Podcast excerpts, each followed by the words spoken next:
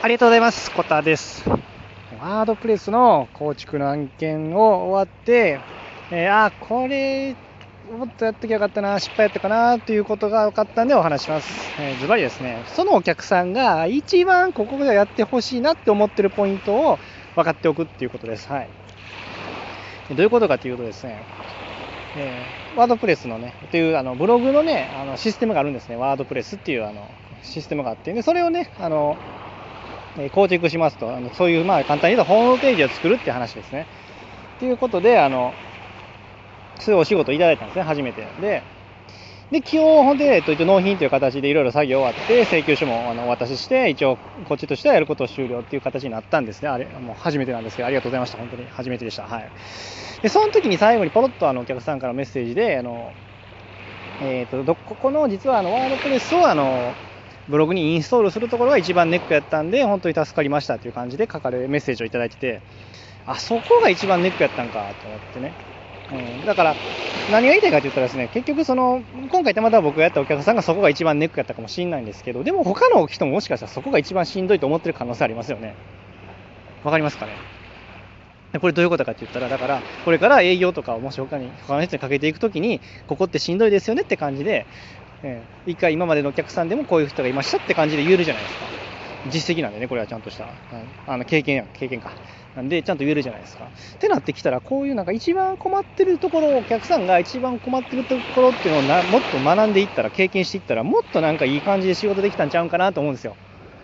今までその今日今日今回のねお仕事の中ではその一応これこれだけこれやってくださいこれやってくださいこれやってくださいっていうのを一応もらえててやってたんですけどまあなんかああそういうことかと思ってここが一番してほしいとかやったよなっていうの分かってたらもっとなんかちょっと同じこと言ってるな。えっとなんていうんですかね。なんか相手の気持ち分かって行動できたんちゃうかなと。ちょっとまだ何ができたかっていうのは想像できないんですけどなんかそういうなんかあるじゃないですか。例えばですけどそのなんやろうな。僕たちが例えば出前取るってなった時に一番ネックなのって多分もうすぐにおご飯作るのがしんどいから頼んでるとかあるじゃないですか。だかそういうなんか一番しんどい、ここがしんどいからこれ頼んでるとかっていうところが分かったらいいじゃないですかって話なんですよ。ちょっと伝わりますかね？伝わった、伝わってたらいいんですけど、その、ということでね、ちょっとフリーランスになりたい人とか、なった人、で、脱サラこれからしたいんだっていう人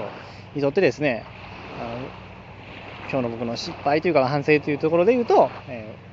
お客さんがここが一番しんどくて頼んでるんだっていうポイントを集めていく。もしむしろ知っておくとめちゃくちゃいいんじゃないかなっていう。で、僕は今回の仕事で言うとそこは全然分かってなかったんで、ちょっと反省やな、失敗やなと思ったって話でした。はい。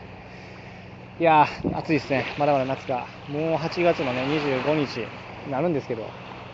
まだ暑いですね。はい。だんだんこれからもうちょっとね、まだ、まあ、まだ残暑が残るかな、どうなのか分かんないんですけどね、ちょっと今僕は、